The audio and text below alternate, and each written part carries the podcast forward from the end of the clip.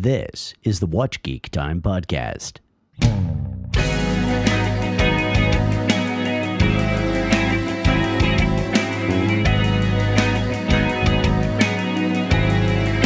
Good afternoon, and thank you for tuning into Watch Geek Time.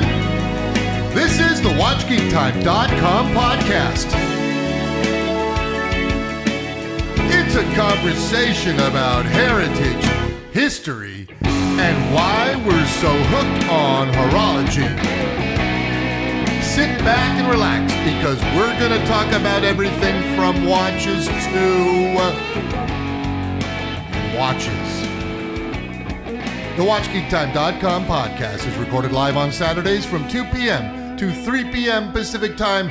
I don't know what time zone you are listening to this show, but I am your host and in-house Watch Geek Scott Goldman on the boards as always is. Hey, it's Jody. How you doing, buddy? I'm doing good. Doing good. You know what? What? Doing good. It was funny. I was just um, it was uh, this morning. I opened up the uh, the jewelry cabinet. and I've got my watches sitting there, and I've I've been I've been consistent. And every day, any watches that need winding, I wind them up, even if I'm not using them. And I just realized I brought the Martin Braun today, mm-hmm. but I noticed, I thought, hang on, I don't remember the last time I set the time on this. Mm-hmm. And I think it was like two or three weeks ago.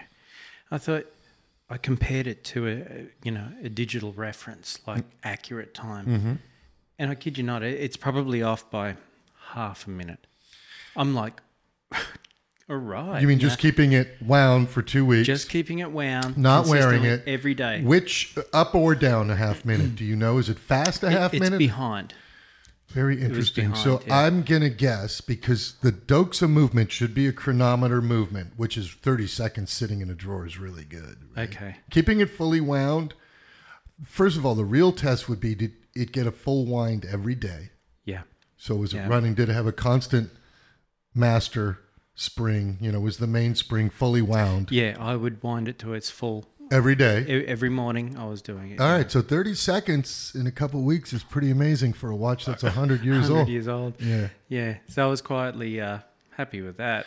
Well, it's kind of cool because you know you think about some of these watches that are old. Like today, I am wearing a Icon N Icon Duesey I know. I was. I was quite. I was looking at that. jump hour with a wandering minute. I'm How's gonna, it I'm gonna feel? pass it over to you. It feels great. Here, I'll pass it over to you.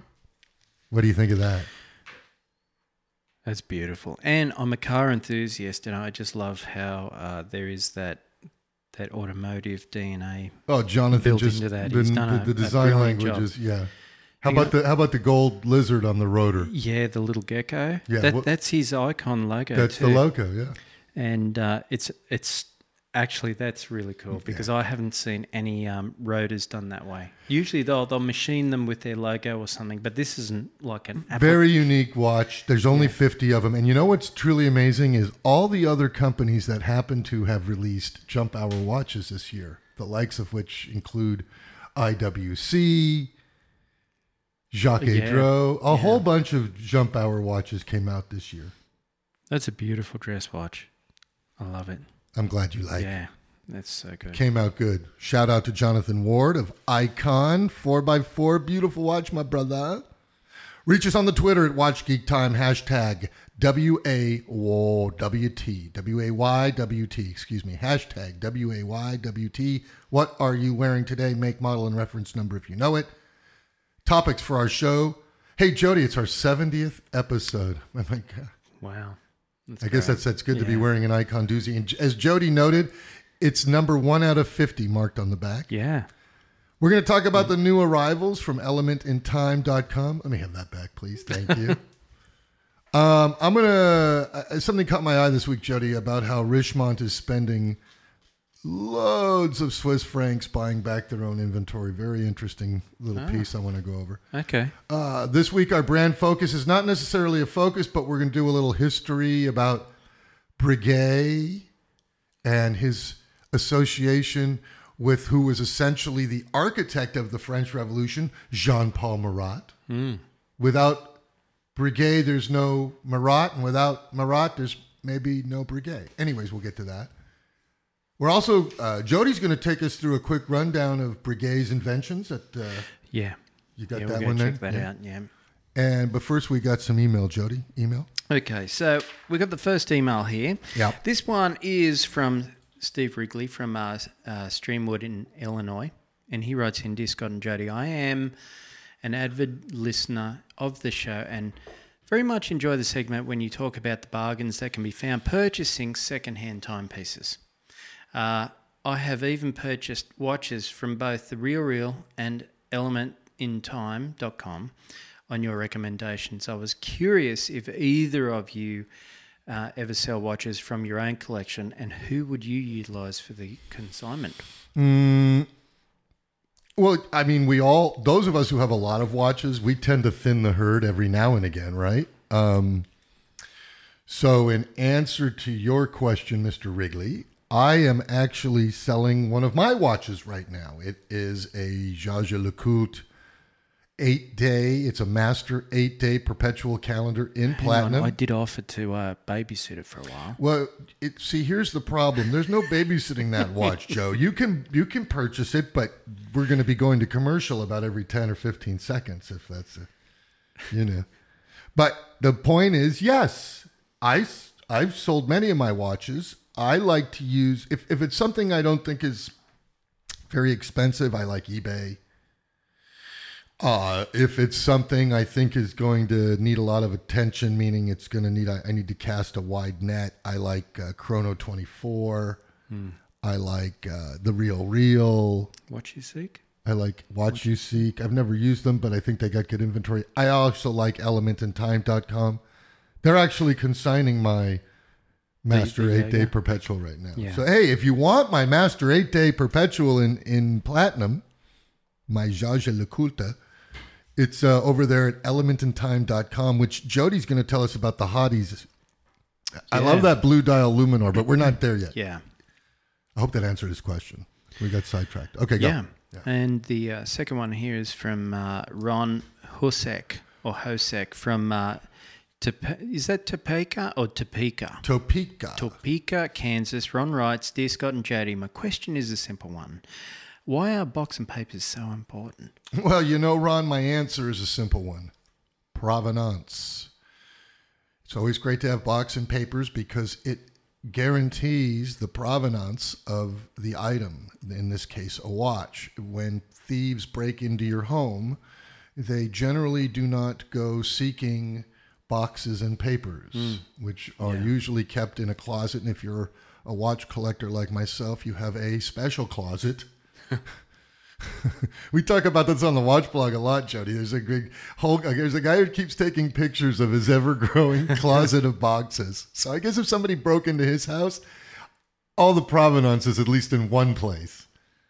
Simple answer is You know what. Scott? Just on that too, um, I guess th- in this day and age, you would actually have some um, digital sort of form like um, the cards. I know um, Breitling do it. I'm sure Rolex are probably doing it. Ulysse Nardin does it. Rolex does it. Matter of fact, you can even report a Rolex stolen, and I don't think they'll work on it if it's an authorized It, it'll get flagged. It should get flagged.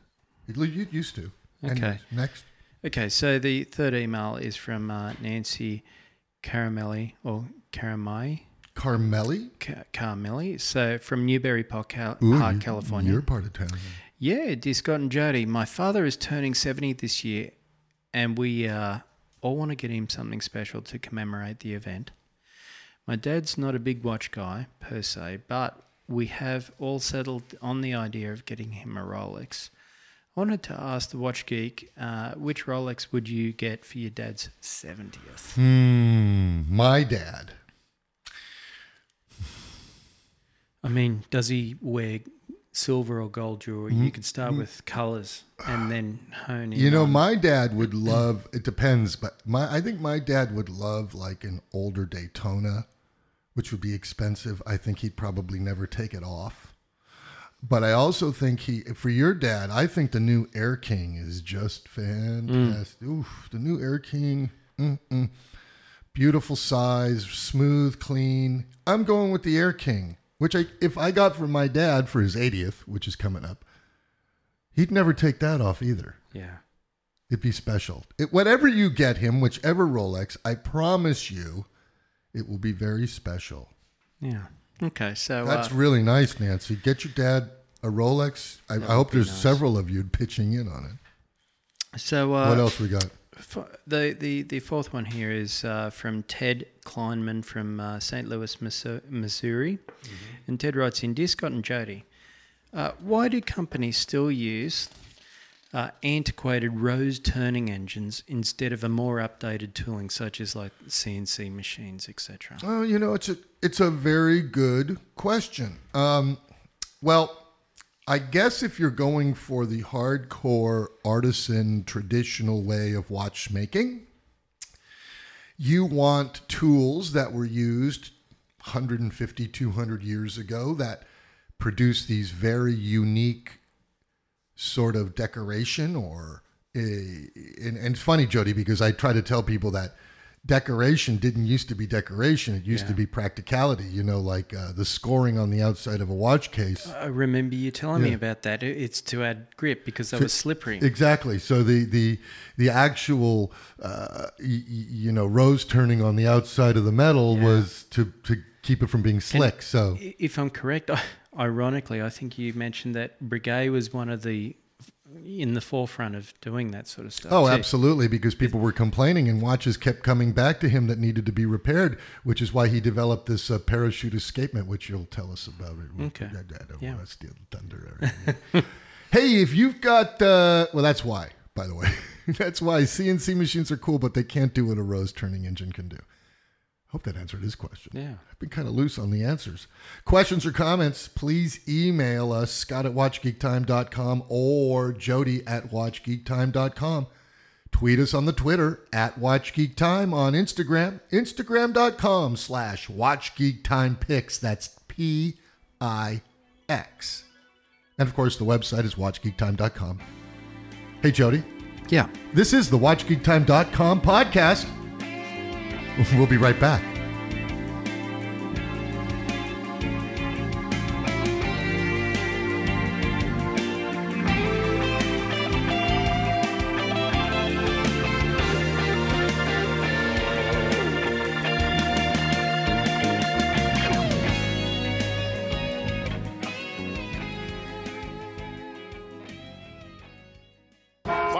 Farmers 15 seconds of smart. So you want to drive more safely. Stop eating, take deep breaths, Avoid bad weather. Get eight hours.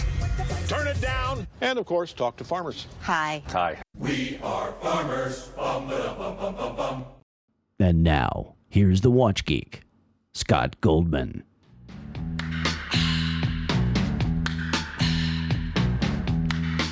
It's the time of the season when love runs high. In this time, give it to me easy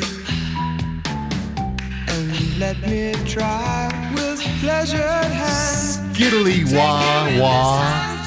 Welcome back to Watch Geek Time. This is the WatchGeekTime.com podcast. I am your in-house Watch Geek, Scott Goldman, and on the boards, as always, is It's Jody. I love this song. It's great. um, photographs of the watches we mention on the show can be found on our Instagram page, Watch Geek Time Pics. That's Instagram.com slash Watch Geek Time Pics, P-I-X. Tweet us on the Twitter at Watch Geek Time. Use the hashtag WAYWT. What are you wearing today?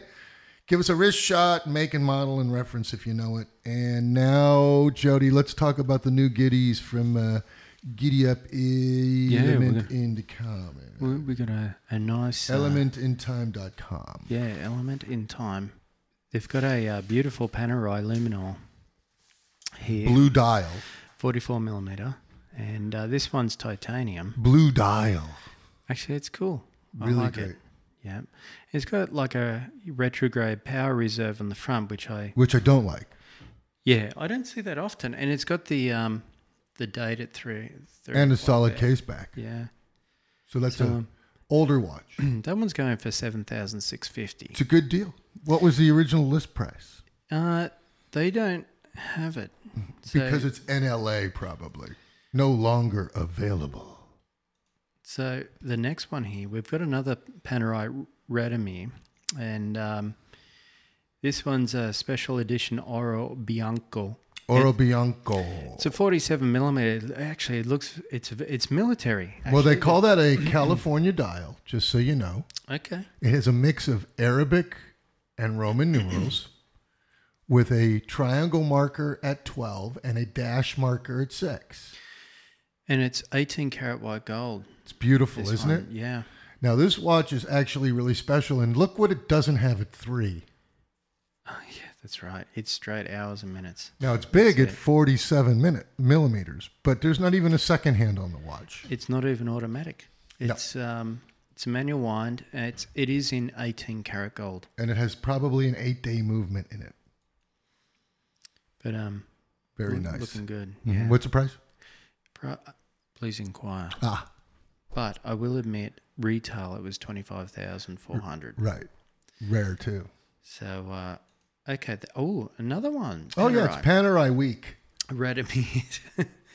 this one's the uh, 1943 days, uh, 47 millimeter. Now, stainless notice steel. it's a Radiomir, but the crown is not your typical Radiomir like the watch just previous to it. Right. It's the new movement crown that's more tucked into the case. Beautiful. Okay, yeah. Beautiful. Three day movement, 47 millimeter, another big watch from Panerai. What my mom used to call a three table watch, Jody, Yeah. because you could see it from three, tables. tables. away. Yeah. So uh, yeah, this one's got a leather strap as well, brown leather straps. What does it have at three o'clock there? Your favorite date. Next. How much? This one's uh, retail for seven thousand seven hundred. There, it is going for five thousand seven two They're five. very nice. Two grand off, probably probably what's either a very lightly worn, if not worn at all, watch. Yeah, very nice. Ooh, ElementInTime.com. Ooh, Daytona in white gold. white gold, eighteen karat, forty millimeter. with, uh, Meteorite dial. Yeah, check it out. Oh, so this one's um, But that's not the new one. no, and the bracelet's even eighteen karat white gold. Does it have the year there, Jody? Um, I don't see it. So how much is it? Okay, so retail it was forty one thousand seven hundred. It's going for twenty seven thousand eight hundred. Uh, if you want a Daytona and you're looking one uh, looking for one in white gold, that's a great deal at ElementInTime.com. I don't know if that's a deal of the week. Next. was- oh, just on that, it was uh, it's two thousand and nine. I can I just found Ah, it. so Yeah. it does have a Rolex movement in it. Oh, Meaning that if it was pre 2000, it would have a Zenith movement in it. okay. Next. All right, so we got a Longines Conquest eighteen karat gold. Look at that funky. That's wild. It's a automatic. Um, it's a 35 millimeter, 1960s. It looks it's looks uh, incredibly good. That's why Yeah. uh, I added it t- to this week's jumble because I just thought it was in such beautiful shape. Look at that. And the date's at 12. That's been locked away. Yeah, that's almost new old stock. Yeah, Yeah. it's beautiful. How Okay. much? So this one's uh, it's going for 3,645. It's Great for a collector. beautiful piece. Great yeah. for a collector. So uh, the next one here. Mm-hmm. Ooh, it's a speedy. So we got a professional Moonwatch steel in 42 millimeter. Mm. So uh, this one's uh, it was retail for five thousand two fifty. This one's going for three nine fifty. Can I see the case back? Sure. So does it say what mission it was? There you go. Flight qualify. Uh, Manned space missions. Qualified by NASA for all manned space missions. the first watch worn on the moon. All right, so that's a reissue, and that's sweet. It's still got the tags and everything. Yeah, it's brand new. Yeah, Yeah, brand new. That one's nice. me like. So, oh, here's a, a Jaeger. Ooh, Jaeger LeCoultre Master Compressor, very nice. GMT, no less, in ceramic. 46 mil. And uh, Big watch. this was retailing for 13,000. Wait for it. It's now 8,675. It's um Solid case back. yeah. Beautiful piece and um it looks like a, it's a leather strap but it's in the um it's the ceramic. Look at that beauty. Yeah, that's nice. Mm-hmm. Very tidy. Nice chronograph. And uh, okay, so what do we got here? Oh, it's a Rolex Yachtmaster too. Oh, that'd be a nice gift for our dad's 70th birthday. Yeah. That is. That's a two tone. And the Yachtmaster is interesting. It has a second time zone on it. It So it's got that 10 minute regatta thing in the middle, too. See what that, see that? that Yeah. Yeah. 10 minute countdown timer? Yeah. Very nice. Mm, I like that. All right, so that one was retail for twenty five thousand one hundred and fifty, But at elementintime.com, twenty one eight seventy five. and it's new. It looks like it's brand new. Yeah. Nice. Um, so we got a, a Rolex Datejust two in steel, With the green dial, forty one millimeter slate dial. green green Roman di- green Roman numerals on the dial. Very nice with a Jubilee bracelet. There's your key. Jubilee bracelet. Not an oyster. Look at that beautiful Yeah. bracelet. Now, I'm not a big fan of the watch, but I like that bracelet. so this one looks uh, new as well, Well, as you like to say, tidy. tidy. Yeah. Still has Yeah. stickers on it. So this one's uh, retails for about seven thousand four fifty. It's um, got to inquire for price for that one. So oh, we got a. So I just threw these in here so you could see the dial work. You know, you were asking me about rose turning. Yeah. That's obviously a rose turn dial. That's hand turned. Look at the beautiful red richness. Click on that. Uh, that's the Chopard LUC series 1860 red carpet edition. Beautiful. Next uh, tab on the browser. I wanted you to see the blue dial Patek on this 50 uh, this 5205 gold white gold annual calendar with the moon phase. Look at that. Beautiful, right? Wow, they, they've done a beautiful job with that. But even the date here at like at 10 o'clock, they've got the day. Then they've got the date at 12 o'clock and then the month at like 3 at 2 o'clock. Between yeah, just next to two. It's beautiful. The way they've, they've kept that all together. Very nice. And the last one of the day, Uh, I think it's that one. Click on that. Is that the one we're on? that's the one we're on. All right, that's it. That's okay. it, so- Nice. Those were not for sale. I just wanted to bring them up. Uh, there's this really interesting article someone sent uh, my way the other day concerning the luxury conglomerate Richemont. And over the last couple of years, it has destroyed nearly $435 million worth of its designer timepieces. This to avoid from having said timepieces end up on the gray market, invariably sold at pennies on the dollar prices, which you can imagine upsets the manufacturer.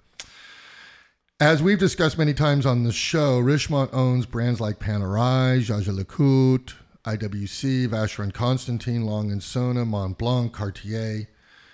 In just the last year, however, the company has reclaimed and or bought back over 210 million Swiss francs worth of inventory just for Cartier and Montblanc. Now, ironically, it was the Richemont chief executive, Richard Lepeu, who actually initiated the policy at the beginning of 2016, and he described it as uh, an exceptional measure under exceptional circumstances. And he saw the cratering of the Swiss watch industry coming. So Lepeu has since, of course, retired, but his policy is clearly in full force. In fact, the luxury conglomerate took immediate action after large stocks from its wristwatch collections began building up in the display cabinets of the Asian market.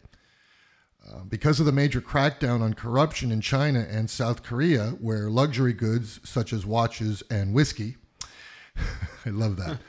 I love how the guy put it. Such a luxury goods such as watches and whiskey had become the currency to curry favor with local officials.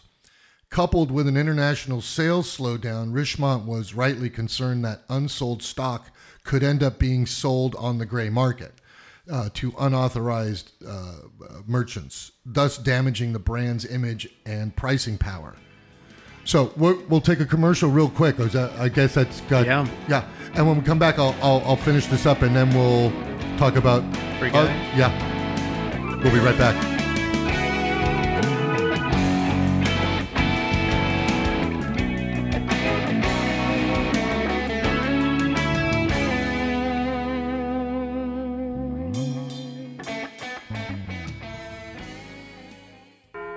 At Farmers, we make you smarter about your insurance because what you don't know can hurt you. What if you didn't know that taking pictures of your belongings helps when you have a claim? Nice. Or that Farmers offers a policy that'll replace your car with a new one if it's totaled within the first two model years. And that parking near a street lamp deters thieves. The more you know, the better you can plan for what's ahead. Talk to farmers and get smarter about your insurance. There is a watchmaking standard that is revered around the world. That standard comes from Rolex. From clasp to bracelet to its unique watertight oyster case, a Rolex holds its value because it was intended to. Crafted from just three precious metals platinum, steel, and gold, each defies the ordinary. Its steel, 904L, virtually indestructible and corrosion resistant, is incomparable. Its patented Everose Gold, created in an exclusive foundry, will remain beautiful for life. Inside, a genuine Rolex movement is a product of superiority and remarkable testing. It is unrivaled. At Rolex, flawless standards create more than a watch. They create a value that was meant to endure. For a complete selection of Rolex timepieces, visit your official Rolex jeweler. Available at Lux, Bond, and Green Jewelers, Westport, Greenwich, and other locations throughout Connecticut and Massachusetts, where every box has a story. Rolex, Patek Philippe, Jaeger LeCoultre, Omega, Cartier, Breguet, and just about any other watch brands that come to mind. This is the Watch Geek Time Podcast.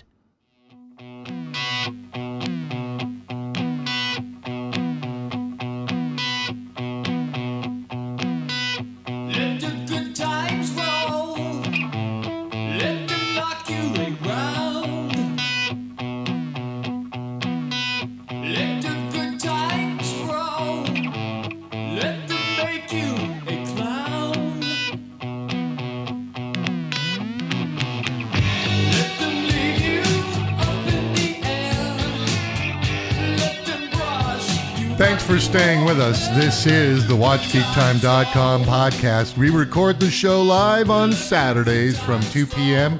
to 3 p.m. Pacific time.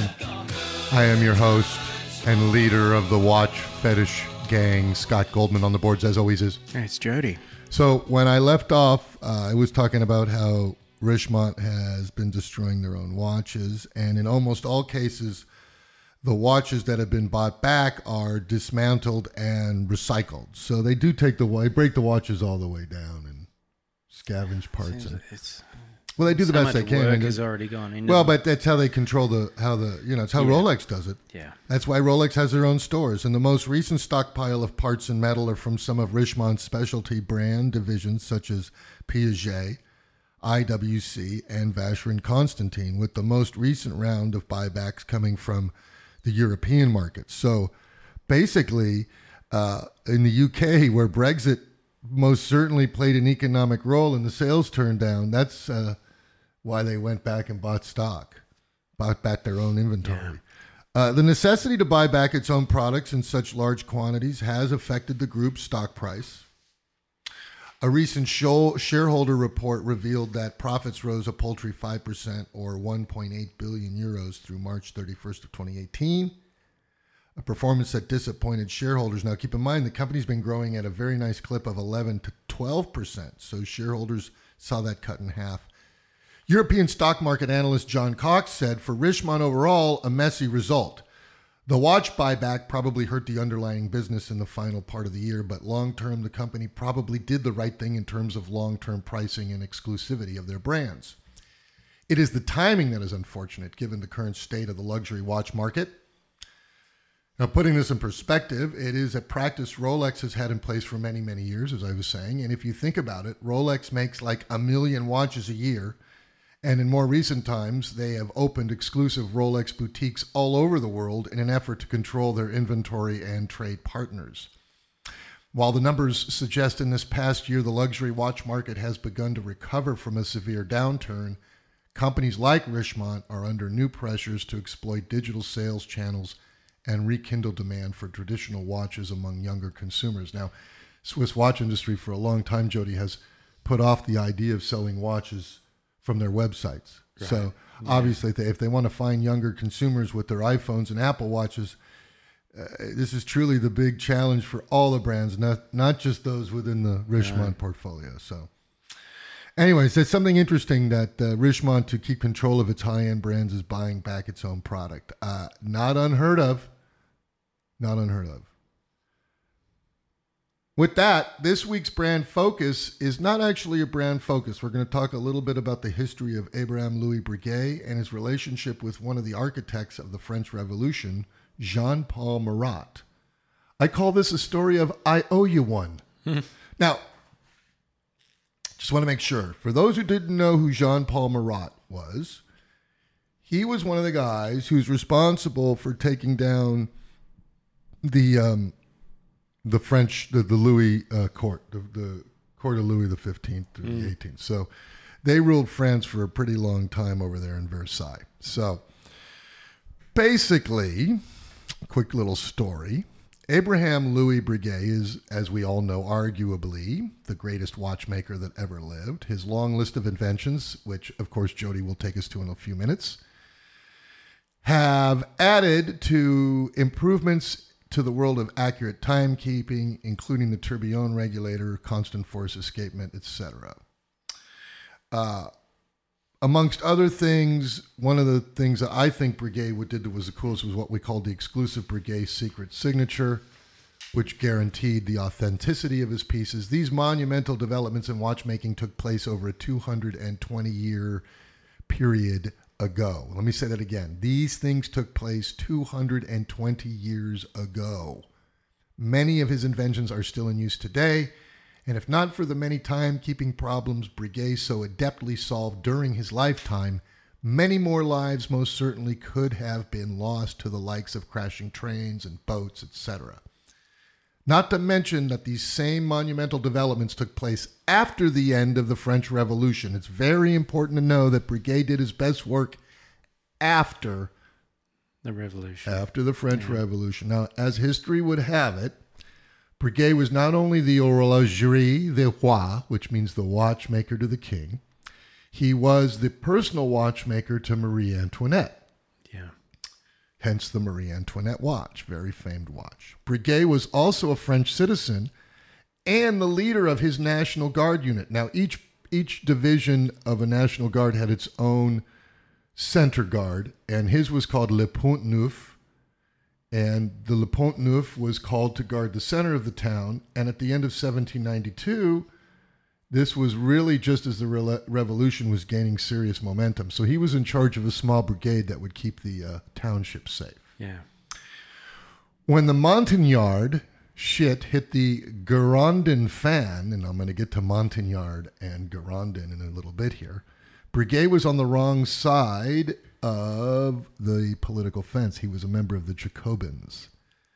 And he probably could have been ex- executed, but in 1793, at the age of 46, instead of 76, along with his sister in law and son, he was allowed to get out of the country. Now, it's very lucky, and I mean very lucky, that one of the great inventions of Abraham Louis Breguet, which is the tourbillon, might never have happened had it not been for one guy, Jean Paul Marat. So Jean Paul Marat actually used his political clout to get Breguet out of the country. So let me say that again. He could have been executed in 1793 at the age of 46 instead of when he actually died at 76. So, story begins actually in 1790 when Marat and Breguet were friends and not political rivals. They were actually friends. And following his written attacks on the king and the finance minister in January of 1790, warrants had been issued for Jean Paul Marat's arrest. So he went into hiding. He would sleep in different places each night, and one night it was discovered Marat was staying in a house in the French countryside in what's known as the Rue Grenata. Uh, a frenzy mob had gathered outside chanting, Down with Marat, kill Marat, hang Marat. The situation got extremely serious. But lucky for him, Marat was actually quite short in stature and not very attractive, which allowed Breguet to disguise him as an old woman. And Breguet actually snuck Marat out through the shrieking crowd on his arm, pretending it was his mom. Marat would escape to London safely and later write to Breguet a letter that that's basically thanked him. And the letter closed with, I hope to see you again soon. I embrace you with all my heart. Your friend Marat. Now, when the French Revolution uh, spiraled into disorder and slaughter shortly thereafter, the two friends found themselves on opposite sides of the political fence. Remember, Breguet, who had put all of his hopes into the revolution, now found himself crushed by it. He was the watchmaker to the king. By this time, the architect of the rele- uh, revolution was confined to a medicinal bath. So it it was interesting that Jean Paul Marat, who would end up pulling political strings, allowing Breguet to get his family out to Switzerland, was living in a bathtub Yeah. because his skin was so screwed up and he had constant headaches. Now, things were a bit touch and go. So Jean Paul did call in some favors and did get Breguet and, and his sister in law. By the way, Breguet's wife had passed away already, so it was his sister in law who was raising Breguet's son, Antoine.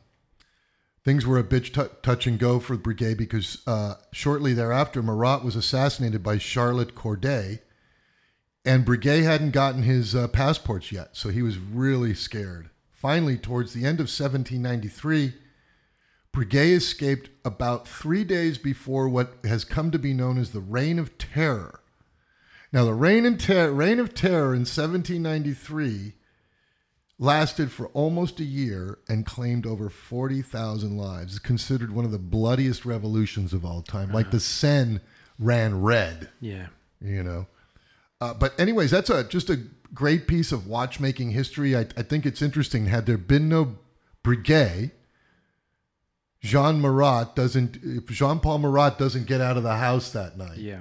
and if there's no Jean Paul Marat, Breguet actually doesn't get out of Paris and get to Switzerland, and we may have never had the tourbillon. Maybe there'd have been another solution, but I just thought it was interesting. Any questions? Uh, no, but it, I think it would just be fascinating how he would have to uproot his workshop, his tooling, and everything. And He left it all again. behind So that means he had to start over again. in the fifth district, right behind what is known as uh, Gare du Nord, the train station, where the best light in the city was. Hey, we like telling little stories like that on the WatchGeekTime.com podcast. We're going to step aside and we're going to let some commercials run. And, and when we get back, Jody's going to talk about Breguet's inventions, right, Jody? Yeah. Be right back.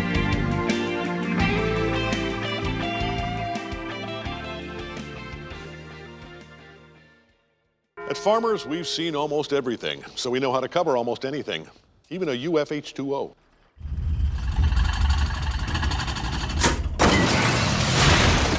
That's not good. That's not good. That's really not good. It happened August 14th, 2008, and we covered it. Talk to farmers. We know a thing or two because we've seen a thing or two. This is the Watch Geek Time Podcast. Time's ticking away. Time keeps ticking away.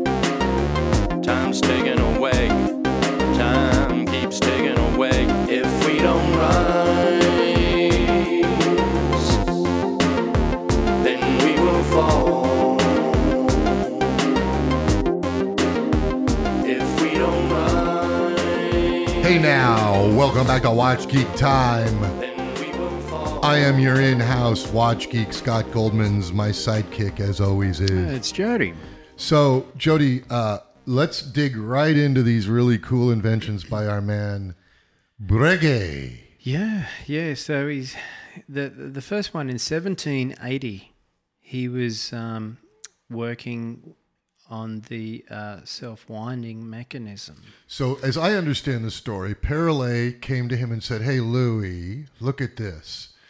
And he couldn't get it to work. And then it was Breguet who Th- figured it out. that's right, and uh, it, so it was for the invention of a system that was reliable and effective and oscillating weight. Yeah, so you can see that big thing. Yeah, and uh, which responded to the wearer's movements and ordinary walking. But they would have been in pocket watches back then too, just in the pocket. So you just would have been moving back and forth. Yeah, the oscillating weight sprung so that it returned to its original position after each movement. pushed up by two going barrels, stopping when the springs were fully depressed. So it would have been like a, a one way action. Right, it would have gone it would have- chpa, chpa. And didn't Omega in their earlier uh, versions have a similar sort of a one way? Yeah, they had a System. like a, a, a it's almost like the way that the it's called a bumper. That's right. The yeah, bumper, the, the, yeah. the bumper thing comes bumping through. What else we got there? Okay, so this one, the Gong Spring. So I'll just pull it up here. And that was in 1783. And uh, this one, uh, right, so from an early. The gong spring. So, uh, so Yeah. actually, it's another Perle invention, the, the repeater, but he invented the spring that they actually the hammers bang into. Right. Looks like a ring. Yeah, and um, Hmm. initially, uh, uh, I'm just just reading it here. Initially, uh, rectilinear in form and mount crosswise on the back plate. The gong spring was soon coiled up uh, around the movement. It had the advantage of considerably considerably reducing the thickness of the striking watches while at the same time uh, making the tone more harmonious and and discreet. Breguet. What else we got there? Yeah. So the other one here we've got uh, 1783, the Breguet hands. The Breguet hands, which are obvious Breguet hands, they have the little circles on the ends. yeah. What's next there? The next one's the equation of time. That was 1785. Now, figure this one out. So, in 1785, Breguet figured out a way to indicate the equation of time. Pretty good. Yeah, I can see it there on the um, the illustration there. You can see the shape of it there. But in 19 oh sorry, 1790, 1790, we got the parachute. So, keep in mind, these are all inventions during the, the French Revolution. And they're only a few years apart. Only a few years Yeah. apart. Now, the parachute's very important because people kept dropping their timepieces, and he was like, oh my God, I got to keep fixing these things. And th- so that would keep the balance wheel in check. Correct. So it gave it a little place to parachute to, land softly, and then return to its position. Yeah. That's incredible. Yeah. Um, 1795, so five years later, the perpetual calendar. All right. So he's now in Switzerland for two years, and he invents the perpetual calendar. Incredible. Uh, yes. And so the same year, he came up with the uh, balance spring. So the Breguet balance spring is what most watches to this day use, the Breguet curved balance spring. It's how the balance spring connects to the oscillator wheel. How many what year was that? 1793 also? 1795. same year. 1795. So 2 year. years, 3 years in Switzerland at this point. And then what do we got? So then we got like six years, and then he came up with the tourbillon. That's when it changed. Revolutionary. Re- absolutely revolutionary. the tourbillon. and the tourbillon com- compensated for gravity's pulling on the mainspring. I'd love to see if the, the Breguet Museum, if they have some of these original. Oh, they do. I went to the show with Jonathan and his wife Jamie up in San Francisco, and they had an amazing display. Wow. They even had the Marie Antoinette. It's pretty insane. I'll show you pictures of it. Yeah. So in 1810, so uh, nine years later. So now we're getting to his son, who's Antoine, not Abraham, but Antoine invented the wristwatch. Yeah. This one's uh, the first wristwatch. Um, then 1820, so 10 years later, the chronograph. Breguet's family and his son, Antoine, invented the chronograph. And obviously, meanwhile, through all this, they're, they're uh, fine tuning the other devices like the uh, tourbillon and all those. All you that can imagine stuff they're is getting better. consistently working on Yeah. them. So, and then we've got a big gap, but 2006. Well, now the tradition of the company is bringing it on by using silicium parts. And, Yeah, the escape wheel and lever in silicon. And as you know, they've got the super ultra fast chronograph that runs at 10 hertz Oh, and screaming, yeah, Yeah. screaming fast. So.